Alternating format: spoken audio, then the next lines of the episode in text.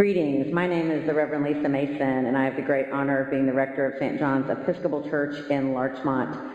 I pray that you enjoy this time together. I'm inviting you to open your minds and hearts to whatever message God is sending you during this sermon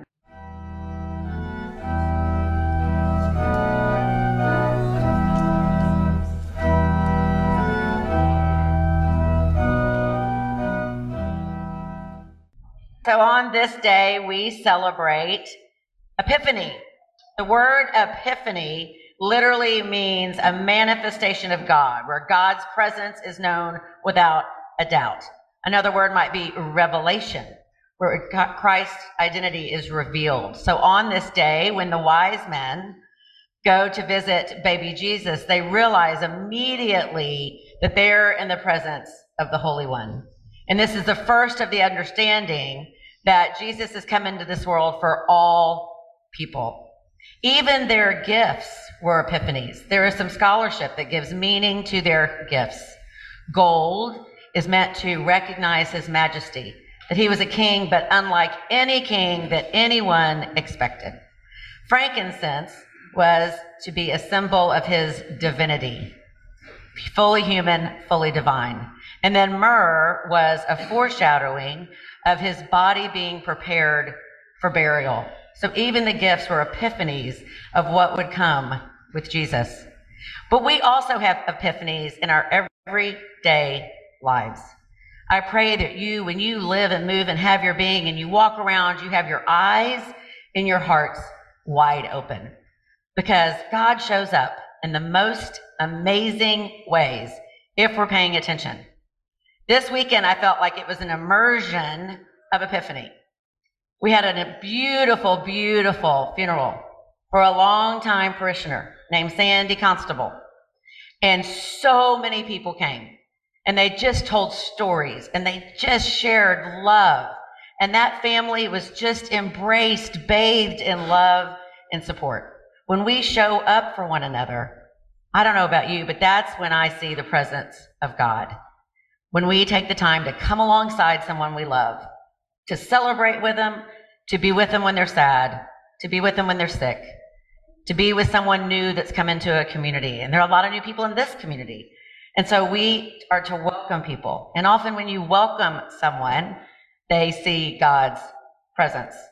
And then following that funeral yesterday, I went to the Larchmont Library, where Lynette Say has organized a Bedford Audubon, Audubon photo exhibit. Okay, I want you to really, when you go outside today, today's not a sunny, gorgeous day, but I want you to really look at the birds you see. I want you to look at the plants you see. I want you to look at the trees. We didn't have these trees in Texas, not like this. Go out there and look at the trees. Yesterday, looking at these photos of birds, I was so reminded that the majestic creative power of God is beyond our imagination. Another way that we see the presence of God, perhaps, is through music. When we play music, it's like the heavens open and you're just bathed in this glorious way of praising God. When you break bread with someone, when you share a meal around your family table and you tell stories, funny stories, good stories, hard stories. I don't know about you, but I just feel like God is right there in the big middle of it. When we come here and we break bread together, I just feel the presence of God encompassing us and filling us. I pray this epiphany that you have eyes to see the presence of God. One story we don't get to hear because of the way that the year falls is the baptism of Jesus. Does anybody remember the baptism of Jesus? Don't know that story? What happens after Jesus comes out of the water? Big presence of God. What happens? Do you remember? The, the, yes, the heavens open and there's so much light. And the voice of God can be heard saying, what do we remember? This is my beloved son in whom I am well pleased. And then a dove like the Holy Spirit comes and rests almost on Jesus' head. And you know in that moment that there is so much hope of what is to come. I pray as you just go about your day, go about it differently.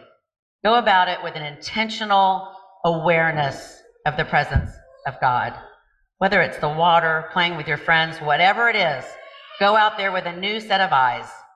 And then may we also, like the wise men bringing their finest gifts, may we bring our finest so that others might see the presence of God by what we say and how we treat them and how we are in community with one another. May this be a holy and blessed epiphany. Amen.